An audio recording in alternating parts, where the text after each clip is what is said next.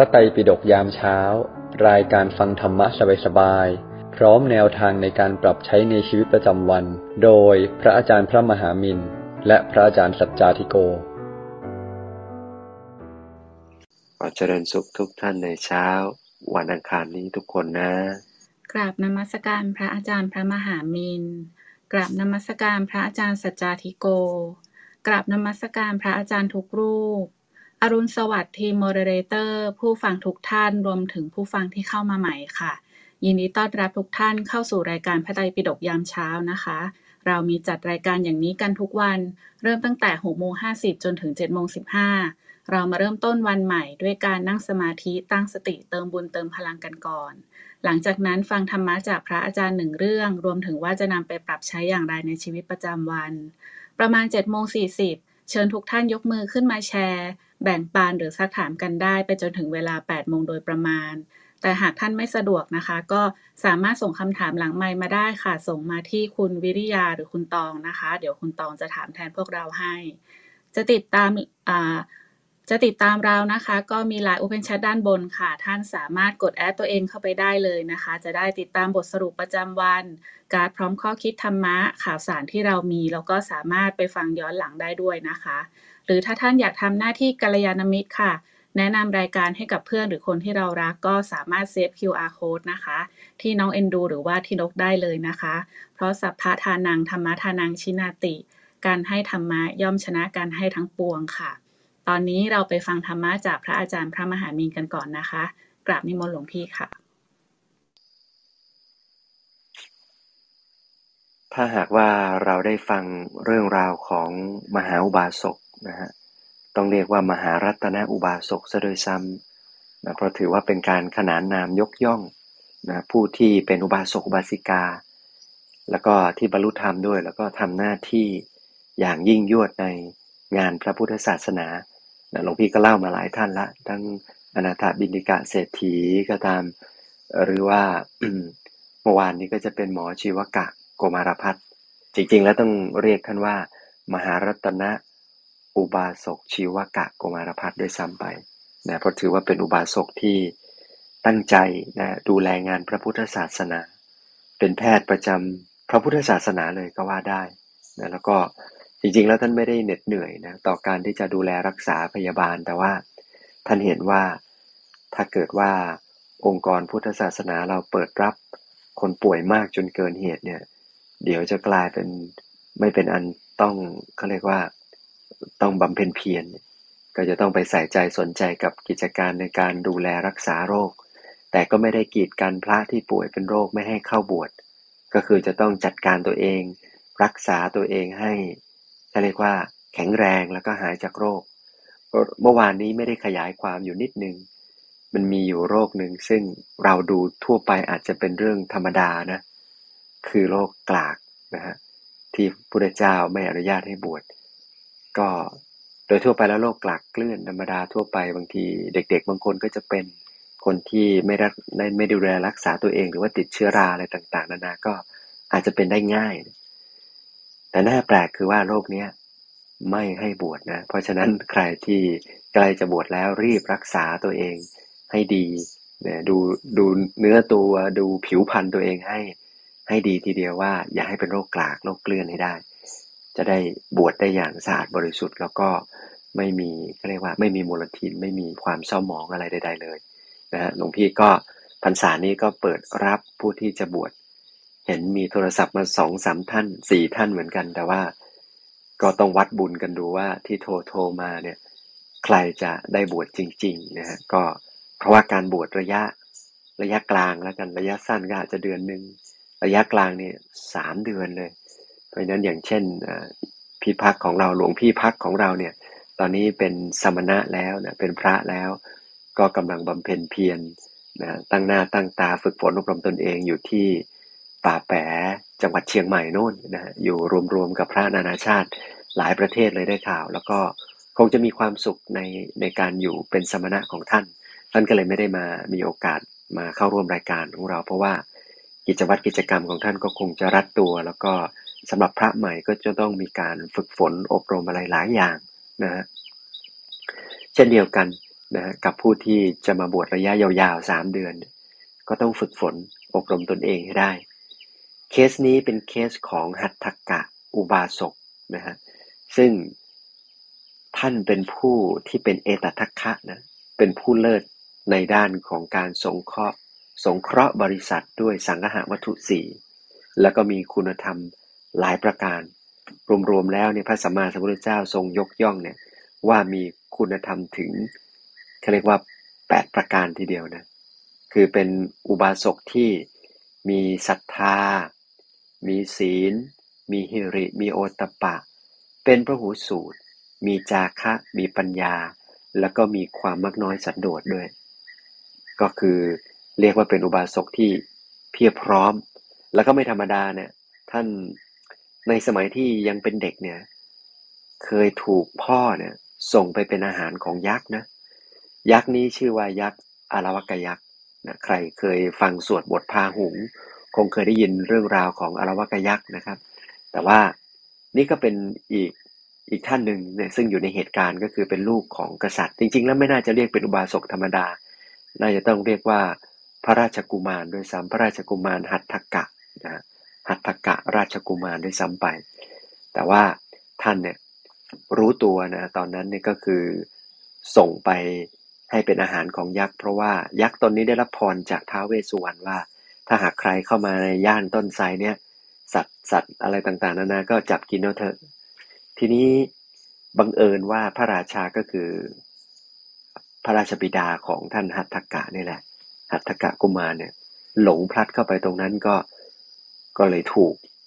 ขู่จะให้จะกินจะฆ่าจับฆ่ากิน ทีนี้เขาก็เลยกลัวตายเนี่ยก็เลยบอกว่าเดี๋ยวจะเอา เดี๋ยวจะส่งอาหารมาให้ก็แล้วกันนะ เขาเป็นกษัตริย์ ก็ปล่อยไปแปลว่าก็ส่งเอาพวกที่อยู่ในคุกมาจนกระทั่งหมดคุกแล้วก็ตาม ก็ยังไม่พอนะจนกระทั่งชาวบ้านชาวเมืองก็หนีไปกันหมดแล้ว ไม่มีใครอยู่ด้วยแล้วอย่างนี้สุดท้ายก็เลยต้องให้ลูกตัวเองนะฮะก็ตัวเองก็กลัวตายเหมือนกันนะ แต่ว่าเอแต่คิดยังไงไม่รู้นะให้ลูก แต่ด้วยยานทัศนะของพระสัมมาสัมพุทธเจ้าต้องไปโปรด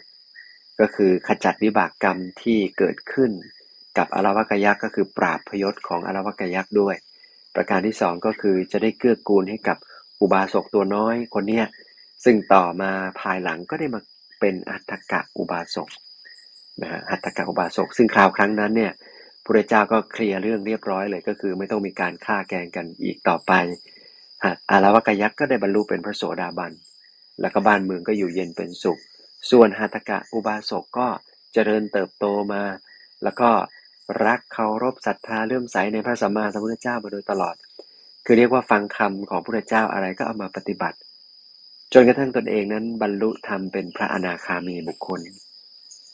แล้วก็พิเศษอย่างหนึ่งก็คือ ไม่ว่าจะเดินทางไปในที่ใดก็ตามเนี่ยท่านจะแวดล้อมไปด้วยเพื่อนๆอุบาสกด้วยกันเนี่ย ประมาณห้าร้อยคน ตลอดเวลาเลย เออทำไมเป็นอย่างนี้เนี่ย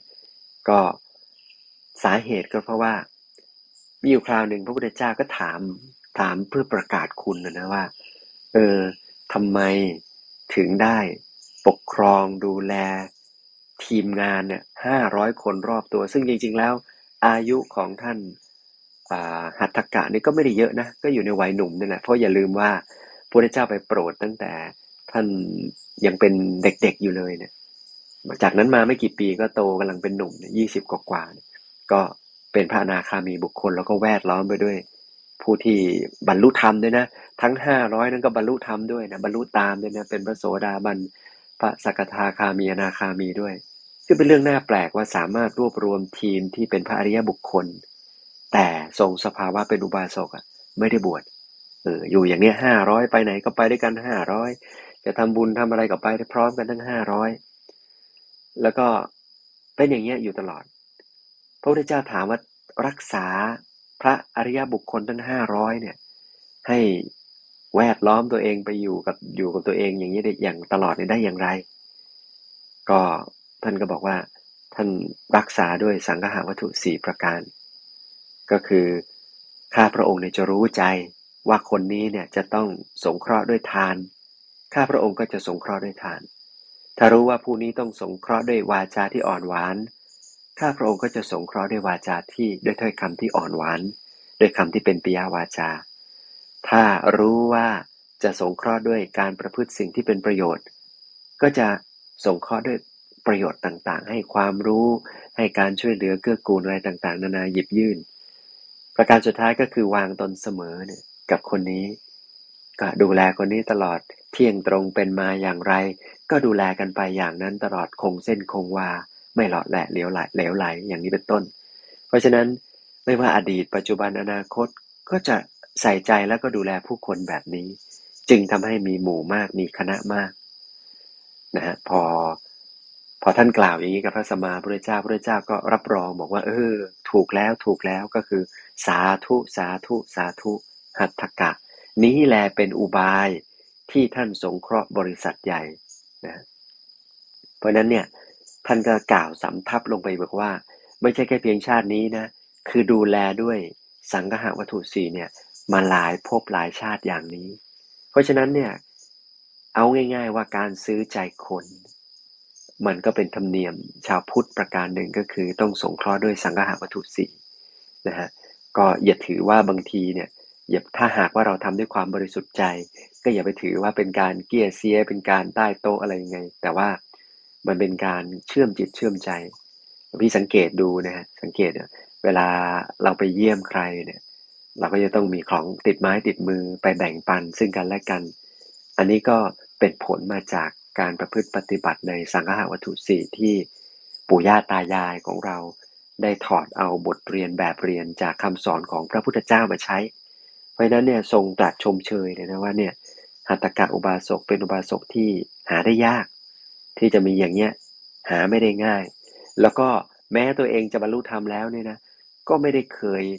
พูดให้พระได้ยินนะก็คือพยายามที่จะแบบพระถามอะไรยังไง ก็พยายามอ่อนน้อมถ่อมตนไม่ได้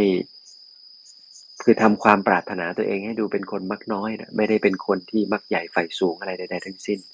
เพราะนั้นจะรักษาสภาวะของตัวเองอย่างนี้ตลอด แต่เนื่องเสียดายที่ท่านละจากโลกนี้ไปก่อน นะละจากโลกนี้ไปก่อนที่จะที่พระสัมมาสัมพุทธเจ้าจะบินิพพานก็คืออายุสั้นนั่นเอง พอละจากโลกนี้ไปแล้วเนี่ยน่าแปลกนะไปเกิดเป็นพรหมเนื่องจากว่าท่านได้พระอนาคามีบุคคล ก็ไปเกิดเป็นพรหมชั้นอวิหานู่นมหาพรหมชั้นอวิหาก็คือเป็นหนึ่งในสุทธาวาสระดับโน้นนะฮะก็เป็นที่สถิตของบรรดา พระอริยเจ้าชั้นอนาคามี เพื่อที่จะปฏิบัติทำต่อจนกระทั่งหมดกิเลสในภพชาตินั้น แล้วก็ไปสู่พระนิพพานเลย เพราะนั้นมีอยู่คราวหนึ่งที่ท่านมาหาพระพุทธเจ้า เรืองรองสว่างสวัย พระพุทธเจ้าก็ถามนะบอกว่าเออเป็นยังไงละจากโลกไปเกิดเป็นพรหมเมื่อก่อนยังเป็นมนุษย์ พอไปเป็นอ่าเป็นพรหมเนี่ย ยังมีเทพพยาดาแวดล้อมห้อมล้อมอยู่เหมือนเดิมเหมือนคราวเป็นมนุษย์อยู่ไหมหัตถกาเทพบุตรเนี่ยผู้เป็นมหาพรหมก็บอกว่า ก็ยังเหมือนเดิม คือเกลื่อนกล่นไปด้วยเทพบุตรไม่ต่างกันเลย จากสมัยเป็นมนุษย์ เพราะว่าผู้คนเหล่านั้นก็ล้นแล้วอยากจะมาฟังธรรมอยากจะมาฟังธรรมกับเทพบุตรท่านนี้แหละอัตกะเทพบุตรเนี่ยหลังจากนั้นท่านก็บอกว่า ข้าพเจ้านะฮะ ไม่เคยอิ่มจากการอุปถากดูแลพระสงฆ์ไม่เคยอิ่มจากการฟังพระสัทธรรม แล้วก็ไม่เคยอิ่มต่อการเข้าเฝ้าพระพุทธเจ้า เพราะฉะนั้นเนี่ยมีความยินดีมีใจยินดี แม้ขณะนี้ก็ยังดำรงอยู่ในอาทิศีล ยินดีในการฟังพระสัทธรรม แล้วก็พอพูดเสร็จเรียบร้อยปุ๊บก็ปฏิหารกายไปสู่พรหมโลกชั้นอวิหา นี่ก็คือ บทบาทของท่านนะฮะคือการเป็นต้นบุญต้นแบบเป็นตัวอย่าง ซึ่งกว่าจะมาเป็นอย่างนี้ก็ไม่ใช่อะไรละเป็นสิ่งที่ท่านอธิษฐานจิตในคราวที่ทำบุญเอาไว้ยาวนานแล้วตั้งแต่สมัยพระสัมมาสัมพุทธเจ้าพระนามว่าปทุมุตระนะส่วนใหญ่ก็จะไปอธิษฐานกันพบชาตินี้แล้วก็มาบังเกิดในภพของพระสมณโคดม ก็ท่านก็ได้เห็นอุบาสกคนหนึ่งที่พระสัมมาสัมพุทธเจ้าปฐมุตระ ยกย่องว่าเป็นผู้เลิศในด้านการมีสังฆะวัตถุสี่ก็เลยมีความรู้สึกว่าองค์นี้นี่เป็นไอดอลนะฮะก็เลยอธิษฐานจิตอยากจะให้เหมือนองค์นี้นะก็ก็เป็นลักษณะของพระบรรดาเอตทัคคะทั้งหลายในพระพุทธศาสนา ก็สำหรับวันนี้ก็เล่าเรื่องราวของท่านให้ฟังแต่เพียงเท่านี้ ส่วนจะมีข้อคิดอะไรดีๆ ต่างๆ เดี๋ยวฟังกับพระอาจารย์สัจจิโกต่ออนุโมทนาบุญทุกท่านนะ สาธุค่ะ ค่ะสำหรับท่านใดนะคะ ที่มีคำถามหรือว่าอยากจะขึ้นมาแชร์นะคะ ก็สามารถเตรียมตัวได้นะคะ หรือส่งคำถามมาได้ที่คุณวิริยาหรือคุณตองนะคะลำดับต่อไปค่ะ เรามาฟังธรรมะจากพระอาจารย์สัจจาธิโกกันค่ะกลับนิมนต์หลวงพี่ค่ะ ครับ เจริญพรทุกท่านนะครับ เจริญพรทุกท่านนะ ก็วันนี้เรามาคุยกันเนาะ ในเรื่องเกี่ยวกับเทพบุตร ผู้ซึ่งมาจากอุบาสกเนาะผู้ซึ่งมาจากอุบาสกแล้วก็ปัจจุบันเนี่ยท่านก็เป็นพรหมที่รอบรรลุธรรม ก็จริงๆแล้วเรื่องนี้มีหลายนัยยะหลายความหมายที่ให้เราได้เล่าและสังเกตได้ว่าแม้กระทั่งเป็นอุบาสกเนี่ยจริง ๆ จริง ๆ ก็บรรลุธรรมได้ เพียงแต่ ต้องย้ำทุกๆครั้งว่า อย่ามองแค่ชาตินี้ อย่ามองแค่ชาตินี้ว่า โอ้นั้นเป็นคนธรรมดาก็บรรลุทำได้ อย่ามองแค่ชาตินี้ เรื่องแรกที่เวลาได้ฟังเรื่องราวในสมัยพุทธกาลเป็นกำลังเสมอพุทธเจ้าจะไม่เล่าแค่ชาตินี้ เหตุที่หลวงพี่ต้องย้ำเรื่องนี้อยู่อย่างเป็นประจำหรือย้ำเรื่องนี้อยู่เนืองๆว่า เอ๊อย่ามองแค่ชาตินี้ อย่าพิจารณาแค่ชาตินี้ อย่าเอาแค่ผิวเผินแล้วทึกทักเอาหรือเห็นเอาไปเอง อย่าทำแบบนั้น เพราะว่าหลายคนชอบคิดว่า เออ เนี่ย บรรลุธรรมมันก็ง่ายแบบนี้ คือก็ไม่ได้ผิดที่เราจะมีทัศนคติที่ถูกต้องเกี่ยวกับการบรรลุธรรมว่า เราก็ทำได้ มนุษย์ปุถุชนทั่วไปก็ทำได้ อันนั้นเป็นทัศนคติที่ถูกต้องมาก ๆ แล้วควรจะรักษาเอาไว้ แต่ทุกครั้งที่ไม่อยากให้มองแค่ชาตินี้ เพื่อไม่อยากให้มองเอาว่า เอ้ยงั้นก็เป็นโยมธรรมดาไม่ต้องบวชก็ได้ แล้วก็ย่อหย่อน ใช้คำว่า เห็นช่องทางในการจะย่อหย่อน เห็นช่องทางในการจะยืดหยุ่นกับตัวเอง เพราะยิ่งเราอยู่ในยุคที่กิเลสหนาเท่าไหร่ก็ตามเรามักชอบมีช่องน้อยตัดช่องน้อยในการจะย่อหย่อน ตัดช่องน้อยในการจะยืดหยุ่น ตัดช่องน้อยในการจะหย่อนยานกับตัวเองอยู่แล้ว มนุษย์เราทำตามกิเลสเป็นพื้นอยู่แล้วทำตามกิเลสเป็นพื้นหมายถึงว่า อะไรอะไรก็ส่วนใหญ่ เราก็ปล่อยใจให้เป็นไปตามกิเลส อะไรที่เกิดส่วนใหญ่เราก็ไม่ค่อยจะขึงตัวเอง ตึงกับตัวเอง หรือเคี่ยวกรำตัวเองสักเท่าไหร่อยู่แล้ว โดยปกติเราเองอะหย่อนยานกับตัวเองเยอะอยู่แล้ว หย่อนยานที่นี้คือ เราพร้อมจะมีข้ออ้างอยู่แล้ว ในการที่จะทำความดี เพราะกิเลสมันเป็นตัวคลุม เมื่อเป็นเช่นนั้น พอเราเห็นเส้นทางสบายหน่อย แล้วก็การจะวิ่งเข้าชนเส้นทางนั้น มันก็เป็นเรื่องง่าย ซึ่งก็เป็นเข้าใจได้ตามวิสัยของปุถุชนหรือชนธรรมดา เข้าใจได้ตามวิสัยของปุถุชน หรือบุคคลธรรมดาที่ ก็มีสิทธิ์ที่จะคิดแบบนั้น จะพูดแบบนั้นจะทำแบบนั้น ฉะนั้นพวกเราเองทั้งหลายนะอยากให้กลับไปคิด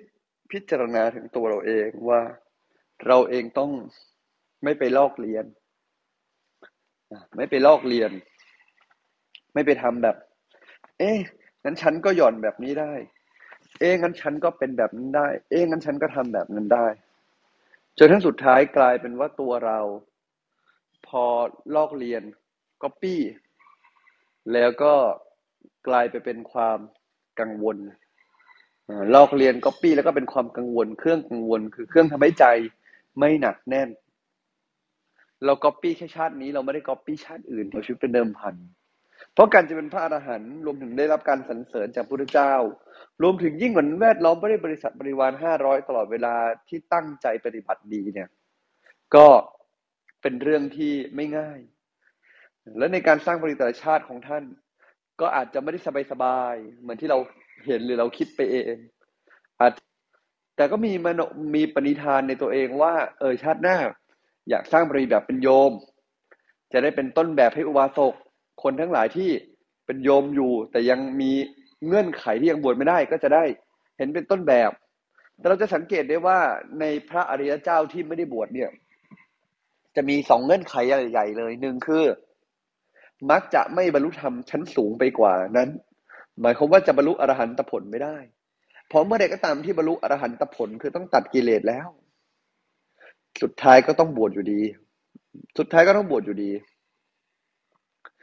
ถ้าบรรลุอรหันตผลคือตัดกิเลสแล้ว อย่างไรก็ต้องบวช เพราะถ้าไม่บวชเนี่ยกายมนุษย์ที่มีความบริสุทธิ์น้อย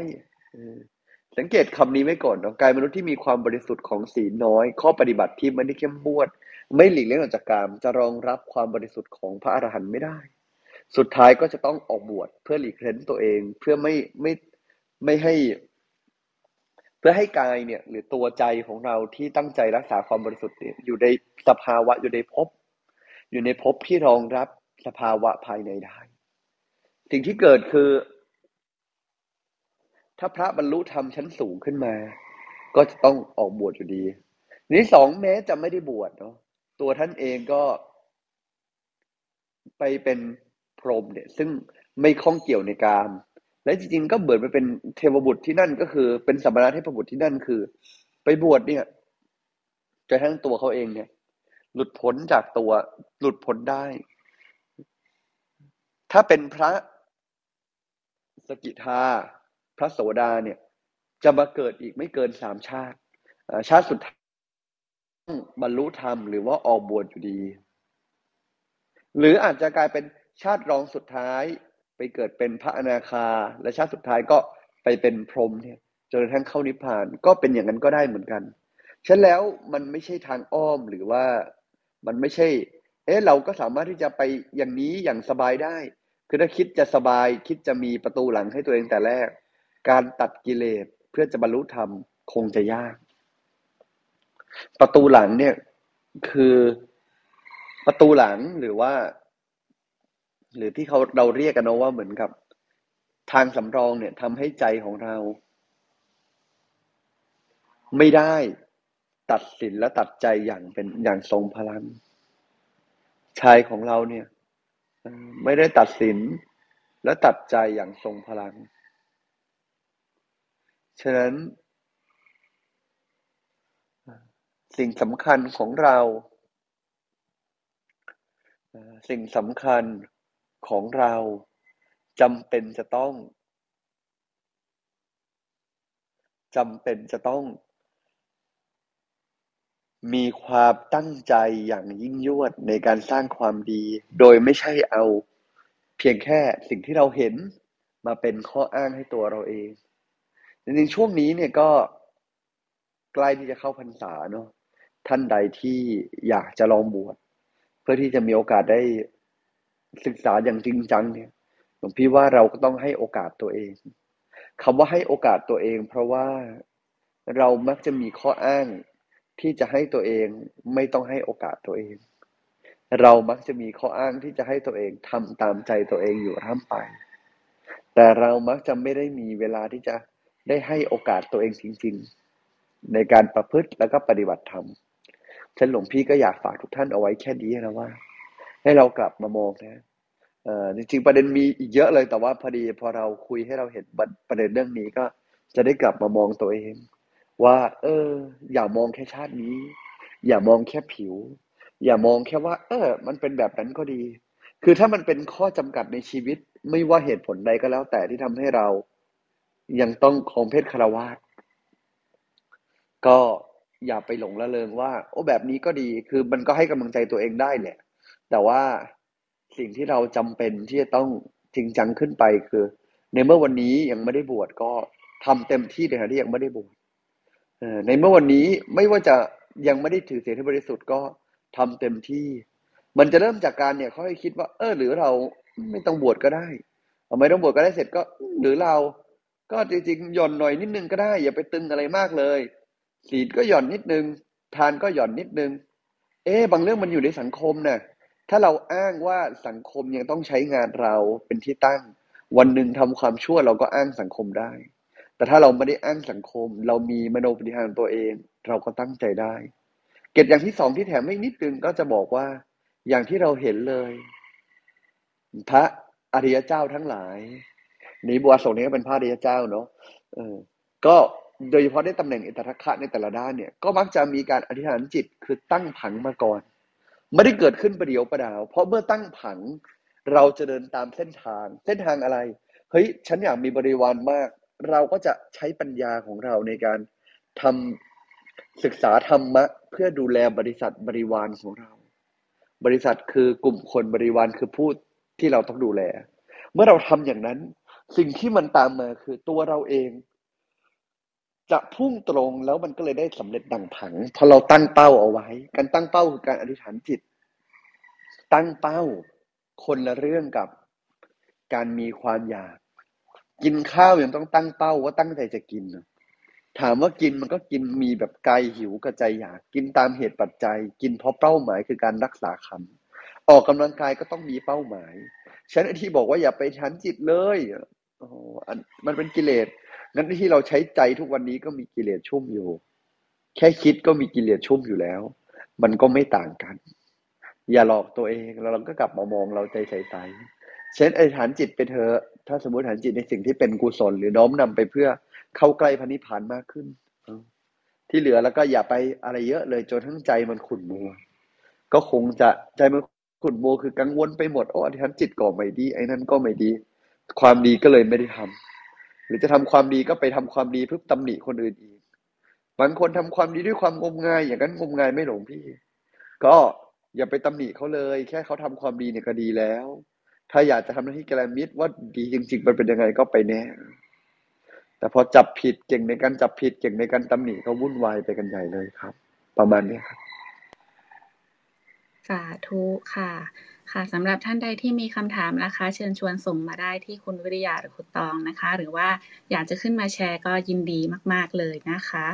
ค่ะหลวงพี่คะนกขออนุญาตถามคำถามค่ะ เมื่อสักครู่ที่หลวงพี่บอกว่า อย่ามองแค่ในยุคนี้ หรือว่าอย่ามองระยะสั้นเนี่ย หมายความว่าเพื่อให้เราไม่ประมาท แล้วก็เรายังมีศรัทธาอยู่อย่างนี้หรือเปล่าคะ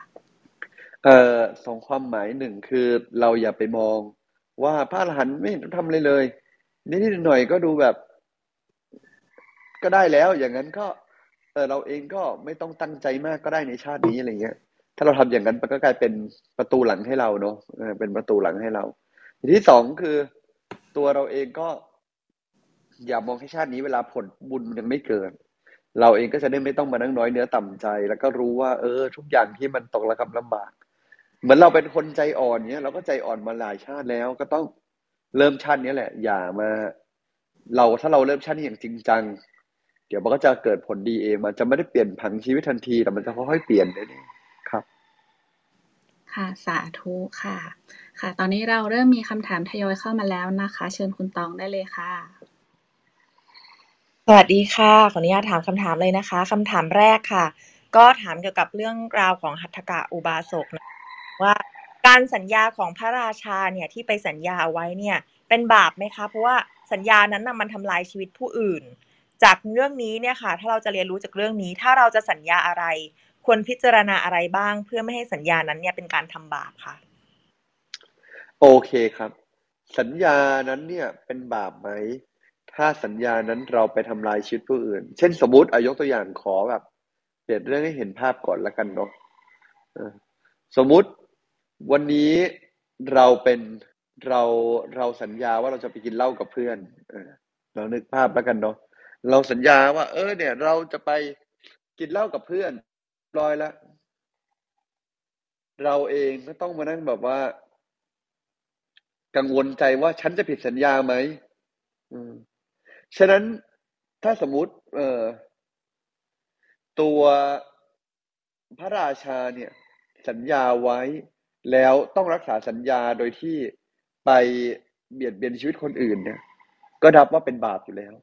แต่ถ้าสมมติเราเจอสิ่งที่ดีกว่า การผิดสัญญากับผู้คนการผิดสัญญากับผู้คน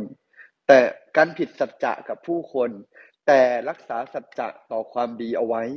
นั่นถือเป็นการรักษาสัจจะที่ยิ่งกว่ายกตัวอย่างเช่น เราเคยสัญญากับญาติตัวเองตอนเด็กด้วยความไม่รู้ราวว่า เอ้ยเราจะแต่งงานด้วยกัน โตขึ้นมารู้สึกว่าโอเค เราไม่ควร แล้วตอนนั้นก็เป็นวัยเด็ก เราก็มีสิทธิ์ผิดสัจจะ พื่อสัจจะที่ยิ่งกว่าคือสิ่งที่เหมาะสมณเวลาหนึ่งที่เรามี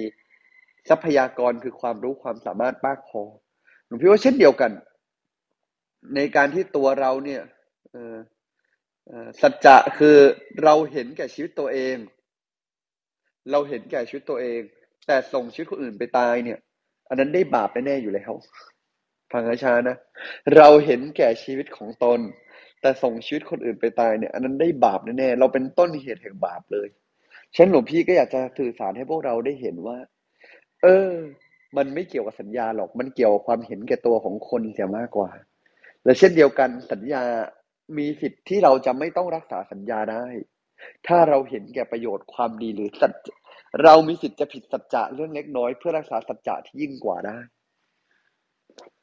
แต่นั่นเป็นไปเพื่อการเป็นสัจจะต่อความดีอย่างนั้น ทางพระศาสนาเรียกว่าเราได้รักษาสัจที่ยิ่งกว่าเรียบร้อยแล้วครับ ค่ะสาธุค่ะ เชิญคำถามต่อไปได้เลยค่ะ ค่ะคำถามต่อไปนะคะคำถามต่อไปถามว่า เอ่อในนี้จริงๆคำถามนี้หลวงพี่ตอบไปส่วนหนึ่งแล้วนะคะเผื่อแต่เผื่อจะขยายความเพิ่มถามว่าทำไมอุบาสกท่านนี้ค่ะ บรรลุธรรมขนาดนี้แล้วเลเวลนี้แล้วเนี่ยทำไมถึงไม่บวชคือถ้าตอบตรงๆ ก็จะตอบว่าชาติสุดท้ายก็ต้องบวช บ่อยครั้งในการเป็นอุบาสกเป็นความสะดวกในสองสามอย่าง อย่างที่หนึ่งความสะดวกเนี่ย ในการที่ตัวเราเองอจะได้เกื้อกูล เกื้อกูลดูแล support พระภิกษุได้ในจุดที่ท่านเองเป็นอุบาสกทีที่สองอาจจะเป็นเพราะตัวท่านเองก็อาจจะจะได้เป็นต้นแบบให้อุบาสกจริงอุบาสกมีไม่เยอะนะที่ที่บรรลุธรรม แต่ทุกที่เป็นอุบาสกธรรมพระเจ้าก็จะเล่าให้ฟังแต่ว่าจริงๆเป็นทางยากนะ เป็นทางไม่ง่ายเอออย่างที่สามก็ส่วนหนึ่งอาจจะเป็นอัธยาศัยที่ยังชอบพออยู่ แต่ไม่ได้หมายความว่าการไม่บวชหมายถึงตัวเองจะไม่จริงจังหรือไม่ได้ตั้งใจทำอย่างยิ่งยวด เพราะถ้าไม่ตั้งใจทำหรือไม่จริงจังก็บรรลุธรรมไม่ได้อยู่แล้ว ก็คงมีความหมายประมาณนี้ค่ะ เชิญคำถามต่อไปได้เลยนะคะ ต่อไปนะคะ ถามว่า ผู้ที่บรรลุธรรมเนี่ยค่ะ หลวงพี่เขารู้ตัวเองได้อย่างไรว่าบรรลุธรรมเขารู้จากข้างในตัวเอง เปรียบเสมือนเหมือนกับว่า เปรียบเสมือนเหมือนกับว่าอย่างไงนี้นะ ให้เราได้นึกภาพออกง่ายๆเปรียบเสมือนว่าตัวเราเองอิ่มแล้วอะคนอื่นไม่รู้ว่าเราอิ่ม แต่เรารู้ตัวว่าเราอิ่มแล้ว ข้างในมันบอกไหมหรือหรือหรือเรารู้ไหมว่าเรากินแล้วมันจะอิ่ม รู้ เวลากินเข้าไปแล้วอิ่มแล้วรู้ไหมรู้อะอิ่มเพราะท้องมันเต็มเลยหลวงพี่บรรลุธรรมเพราะใจมันเต็มด้วยกุศล จนกระทั่งกิเลสมันถูกตัดรอนในแต่ละระดับชั้นตามแต่ละการบรรลุธรรมก็ตามนั้นเหมือนกัน มันรู้ได้เฉพาะตน เหมือนความอิ่มเป็นการรู้ได้เฉพาะตนไม่ได้ขึ้นกับคนอื่นฉันได้ บรรลุธรรมก็รู้ได้เฉพาะตน เหมือนตอนอิ่มมันก็รู้สึก อ๋อ เออ ตอนอิ่มอารมณ์กับตอนหิวมันแตกต่างกันอย่างนี้ ก็ฉันนั้น โอเคค่ะเป็นคำคำถามถามว่ามนุษย์รู้ได้อย่างไรว่าอิ่มก็อธิบายตามหลักการทางสมองอีก อ๋อ ตอนนั้นฮอร์โมนมันหลั่งสารมันหลั่งมันรู้สึกอย่างนี้ คือก็ส่วนหนึ่ง แต่ว่ามันก็ ก็เป็น เป็นเพราะว่าใจมันก็สวยผลของความรู้ตัวตรงนั้น เออก็เปรียบเทียบโฮบีบางอย่างที่รู้สึกตัวเหมือนกัน ตามนั้นจากการที่เราบรรลุธรรมครับ ค่ะ เชิญคำถามต่อไปได้เลยนะคะ ขออภัยนะคะ สัญญาณจะตีกันเล็กน้อยค่ะ โอเคค่ะ ถามต่อถามว่า เพื่อบรรลุธรรมเนี่ย สุดท้ายยังไงยังไงก็ต้องออกบวชนะคะ แล้วผู้หญิงทำยังไงได้คะในโดยเฉพาะในยุคปัจจุบันที่ก็บวชเป็นพระไม่ได้ค่ะ ก็รักษาศีลแปดได้ตลอดชีวิตก็ได้ เดี๋ยวในวันนี้ในในปัจจุบันในชาติในของเถรวาทไทยที่ยังบวชไม่ได้ ก็สามารถรักษาศีลแปดตลอดชีวิต ประหนึ่งศีลแปดกับศีลสิบต่างกันนิดเดียว ประหนึ่งเป็นนักบวชประหนึ่งเป็นเหมือนสามเณรรักษาศีลแปดแล้วเราสามารถปฏิบัติตัวเหมือนนักบวชได้ อย่างนั้นก็ถือว่าเราได้ตั้งใจจริงใจตลอดชีวิต อย่างนั้นเหมือนกัน อย่างของโยมที่มาช่วยงานที่วัด แม้กระทั่งเป็นอุบาสกหรืออุบาสิกาเนี่ย ที่ตั้งใจเหมือนกันเนี่ยก็เหมือนกึ่งๆ เป็นนักบวชหรือออกบวชเพราะว่าเขาถือศีลแปดเนาะถือศีลแปดได้ตลอดชีวิตเหมือนกันครับ ค่ะหลวงพี่คะแล้วถือศีลแปดแต่ว่าหมายถึงว่าจำนวนศีลไม่ได้มากเท่าเนี่ยค่ะนำไปสู่การบรรลุได้ไหมคะเอ่อการบรรลุเกิดจากความบริสุทธิ์ที่สั่งสมมาผนวกกับชาตินี้การถือศีลแปดเนี่ยเป็นการสั่งสมความบริสุทธิ์ โดยเฉพาะ อย่างยิ่งคือการสั่งสมเรื่องของการละจากกามนำไปสู่การบรรลุได้ไม่ใช่ไม่ใช่เพียงเพราะศีลแต่เพราะการปฏิบัติ แต่ศีลจะเป็นส่วนช่วยเสริมในการบรรลุ ศีลแปดทำให้บรรลุได้ไหมครับคำตอบคืออย่างของอุบาสกอุบาสิกาแม้กระทั่งนางวิสาขาเนี่ยที่ถีศีลห้าบริสุทธิ์เนี่ยก็บรรลุได้ เพียงแต่มันก็จะเป็นทางยากทางนานสั่งสมนานหน่อย ถามว่าบรรลุได้ไหมคำตอบคือบรรลุได้ ถามว่าสั่งสมนานหน่อยไหมก็ขึ้นกับความบริสุทธิ์และความตั้งใจรวมถึงบุญเก่าที่เรามีมาอยู่ แต่ว่าเป็นทางบรรลุทั้งนั้นแม้ศีลห้าเฉยๆก็บรรลุได้ เพียงแต่มันใช้เวลานานเท่านั้นเองครับค่ะแล้วถ้าเป็นอย่างนี้เนี่ย เพศชายก็จริง ๆ ถ้าเกิดไม่ได้บวชแล้ว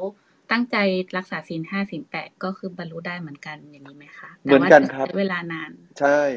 เราเองก็ต้องชัดเจนอย่างหนึ่งนะว่า ตัดสินใจว่า เออ เราเองเนี่ย ต้องคิดว่าถ้าเราคือหลายครั้งของพี่บอกว่ามันเป็นไปได้ แต่แน่นอนว่าในการเป็นโยมเนี่ย ในการจะรักษาศีลหรือการจะระวังเนี่ย มันไม่ใช่เรื่องง่ายแน่ๆแล้วก็อยากโน้ตเอาไว้อีกอย่างว่า ไม่ได้อยากให้เป็นแบบ ให้เรากลายเป็นข้ออ้างให้เรารู้สึกว่าเอออย่างนี้เราก็ทำแบบนี้ได้พระเจ้าสรรเสริญการออกบรรพชามากๆเพราะมันคือการหลีกเล่นจากกาม แต่ถ้ามันเป็นเงื่อนไขที่ทำไม่ได้ก็อยากให้มีกำลังใจว่าเราก็ทำได้ครับ ค่ะสาธุค่ะ ค่ะ เชิญคุณตองคำถามถัดไปได้เลยนะคะ ค่ะไปต่อเลยนะคะคำถามต่อไปค่ะ ก็เอ่อถามว่าคนเราเนี่ยสามารถบรรลุธรรมได้ โดยไม่ต้องปฏิบัติธรรมนั่งสมาธิหรือไม่ คนเราสามารถบรรลุธรรมได้ โดยไม่ต้องปฏิบัติธรรมนั่งสมาธิหรือไม่ คำตอบคือ คนเราไม่ไม่สามารถบรรลุธรรมได้ ถ้าไม่ได้ปฏิบัติธรรมนั่งสมาธิเป็นหนึ่งของการปฏิบัติธรรมปฏิบัติธรรมคือการสั่งสมการภาวนาทางจิต อาจจะไม่ได้เป็นการนั่งก็ได้ แต่คนเราไม่สามารถที่จะบรรลุธรรมได้ ถ้าไม่ได้สั่งสมกำลังของจิตหรือการเจริญสมาธิหรือการเจริญภาวนา เจริญซึ่งจิตที่เป็นสมาธิ ไม่ใช่หมายถึงการนั่งสมาธิ ไม่สามารถบรรลุธรรมได้ถ้าไม่มีการสั่งสมมาเลยทำแต่ทานรักษาศีล แต่วางใจไม่เป็นก็บรรลุธรรมไม่ได้ แต่ถ้าวางวางใจเป็นศึกษาเรื่องใจได้ ปฏิบัติธรรมแล้ววางใจเอ่อวางใจมาด้วยได้เนี่ยไอ้ถ้าเราวางใจมาด้วย เราวางใจมาด้วย บริสุทธิ์ใจรักษาใจมาด้วยเนี่ย อันนั้นก็เรียกว่าการทำสมาธิเรียบร้อยแล้วครับโอเค ก็คือการจะบรรลุธรรมได้เนี่ยยังไงก็ต้องมีการปฏิบัติธรรมนั่งสมาธิ วางใจให้ก็ได้ต้องมีการปฏิบัติธรรมใช่ครับอันนั้นสมาธิเป็นแขนงหนึ่งของการปฏิบัติธรรมใช่ครับโอเคค่ะโอเค ตอนนี้น่าจะคำถามหมดแล้วนะคะ ก็วันนี้เราอาจจะเลิกเร็วกันนิดนึงนะคะ ก็ขออ่าขอบคุณมากๆค่ะสำหรับทุกๆคำถามที่เข้ามานะคะ ก็เป็นประโยชน์สำหรับผู้ฟังที่อยู่ในห้องอีกกว่า 200 คนเลยนะคะ ค่ะ ก็ตอนนี้ขอกราบนิมนต์หลวงพี่ค่ะได้แรปอัพและให้พรกับพวกเราค่ะ ก็สำหรับวันนี้ หัตถกะอุบาสกผู้มีบริวารมากเนี่ยก็เป็นผู้ที่สงเคราะห์ผู้คนด้วยสังฆาวัตถุสี่ก็เราพูดกันมาหลายรอบหลายครั้งหลวงพี่ถือว่าเรื่องนี้เป็นเรื่องสำคัญของชาวพุทธที่เราจะต้องใส่ใจแล้วก็เน้นเน้นย้ำแล้วก็ปฏิบัติให้ได้ ว่าเราจะรู้จักให้ เราจะมีเมตตาผ่านคำพูดเป็นปิยวาจา เราจะทำคุณประโยชน์ให้แก่ผู้อื่นบ้าง แล้วก็เราจะทำตนให้เสมอต้นเสมอปลาย ดีก็ดีอย่างเสมอต้นเสมอปลายไปตลอดอย่างนี้ ก็ขอให้ทุกท่านมีความสุข รักษาใจของเราให้สบายไปได้ทั้งวัน ขออนุโมทนา อภิวาทนาสีริสนิจังอุทาปจายโนจตารโรธรรมาวัฒนติ อายุวันโนสุขังพระลัง ขอท่านทั้งหลายพวงทรงมีแต่ความสุขความเจริญ ใช่สิ่งที่ดีขอให้สมความปรารถนาปราศจากซึ่งทุกโศกโรคภัยอันตรายอย่าได้มาพ้องผ่าน ให้มีความสุขความเจริญยิ่งยืนนานได้สร้างคุณความดี สร้างบุญบารมีติดตามตัวไปทุกชาติตราบวันสู่ฝั่งพระนิพพานที่ถึงธรรมจงทุกประการเถิดค่ะขอกันบ้านสำหรับวันนี้ด้วยค่ะหลวงพี่ ครับ วันนี้ก็ให้เราจริงๆอยากเชียร์อยากเชียร์เริ่มกลับมาถือศีลให้บริสุทธิ์กัน ใกล้พรรษานี้แล้ว อยากให้เตรียมตัวเตรียมกายวาจาใจเตรียมศีลให้บริสุทธิ์กันทั้งศีลห้าศีลแปดหรือศีลที่เราถือแล้วลงตัว ก็สามารถรักษาได้นะครับสาธุครับสาธุค่ะ ค่ะคุณตองคะวันนี้มีอะไรเป็นไฮไลท์ให้กับพวกเราบ้างคะค่ะก็วันนี้เราได้ฟังเรื่องราวของหัตถะหัตถกะอุบาสกนะคะ ก็เป็นครั้งแรกเลยนะคะ ที่ต้องได้ฟังเรื่องราวของอุบาสก ท่านนี้นะคะ ก็น่าสนใจมากเลยนะคะนะเกือบถูกส่งไปให้เป็นอาหารยักษ์อาราวกะนะคะ แล้วก็มีความพิเศษอีกอย่างหนึ่งก็คือไม่ว่าไปไหนก็จะมีเพื่อนมีบริวารแวดล้อม 500 คนเสมอเลยนะคะ พระพุทธเจ้าก็ถามว่ารักษามิตรแบบนี้ไว้ได้ยังไง ก็ตอบว่ารักษาไว้ด้วยสังฆะวัตถุสี่นะคะ ก็คือเอ่อการให้ทานเปียวาจาการยินดีช่วยเหลือกัน การวางตนเสมอกันนะคะ หลวงพี่สัจจาธิโกบอกว่า มนุษย์ทุกคนเนี่ยมีความสามารถบรรลุธรรมได้นะคะ แต่ว่าการบรรลุธรรมก็ไม่ใช่เรื่องง่าย เวลาเรามองเรื่องราวของผู้ที่บรรลุธรรมเนี่ยอย่ามองเรื่องราวของเขาแค่ชาติเดียวนะคะ แล้วก็บอกด้วยว่าเรื่องกับการบรรลุธรรมนะคะ ก็บอกว่าคนเราเนี่ยไม่สามารถบรรลุธรรมได้ ถ้าไม่เคยสั่งสมกำลังของจิต มาด้วยการปฏิบัติธรรมภาวนาค่ะ แต่ว่าการปฏิบัติธรรมเนี่ยก็มีหลายรูปแบบนะคะ ก็ให้ไปลองศึกษาดูได้ค่ะ ประมาณนี้ค่ะ ค่ะ ขอบคุณคุณตองมาก ๆ เลยนะคะ ก็หลวงพี่ก็เชียร์นะคะ ให้พวกเราเริ่มถือศีลนะคะ ใกล้จะเข้าพรรษาแล้วนะคะ ก็ขอบพระคุณมาก ๆ นะคะสำหรับทุก ๆคำถามค่ะที่ส่งเข้ามานะคะสำหรับรายการพระไตรปิฎกยามเช้านะคะ เรามีจัดรายการอย่างนี้กันทุกวันค่ะ เริ่มตั้งแต่6โมง50 จนถึง7โมง15 เรามาเริ่มต้นวันใหม่ด้วยการนั่งสมาธิตั้งสติเติมบุญเติมพลังกันก่อนนะคะ หลังจากนั้นฟังธรรมะจากพระอาจารย์หนึ่งเรื่อง รวมถึงว่าจะนำไปปรับใช้อย่างไรในชีวิตประจำวัน ประมาณ7จ็ดโมงสีค่ะ ก็สามารถยกมือขึ้นมาแชร์แบ่งปันหรือว่าซักถามกันได้นะคะ จนถึงเวลา8ปดโมงโดยประมาณ จะติดตามบทสรุปประจำวัน เพจพระอาจารย์ การ์ดพร้อมข้อคิดธรรมะนะคะ ข่าวสารที่เรามีหรือว่าอยากจะฟังย้อนหลังค่ะ ก็สามารถแอดตัวเองเข้าไปได้ในไลน์ Open Chat ด้านบนนะคะ หรือว่าจะเซฟ QR code ค่ะ ที่น้องเอ็นดู หรือว่าที่นกก็ได้นะคะ เพื่อชวนชวนเพื่อนนะคะ หรือว่าคนที่เรารักมาฟังรายการกันค่ะสำหรับวันนี้นะคะ ต้องขอกราบนมัสการพระอาจารย์ทุกรูป สวัสดีทีม moderator แล้วก็ขออนุโมทนาบุญกับผู้ฟังรายการทุกๆท่านนะคะ ที่เข้ามานั่งสมาธิมาฟังธรรมะ แล้วก็ถามคำถามนะคะ เพื่อเป็นความรู้ยิ่งยิ่งขึ้นไปให้ให้กับทุกๆคนนะคะ ก็ขอให้วันนี้นะคะ เป็นวันที่ดีของทุกๆท่านค่ะ แม้จะมีฝนตกบ้างอะไรบ้างก็ขอให้รักษาร่างกายรักษาใจนะคะ เพื่อที่จะได้สั่งสมบารมี สั่งสมบุญไปด้วยกันนานๆค่ะ แล้วพบกันใหม่วันพรุ่งนี้นะคะ สวัสดีค่ะ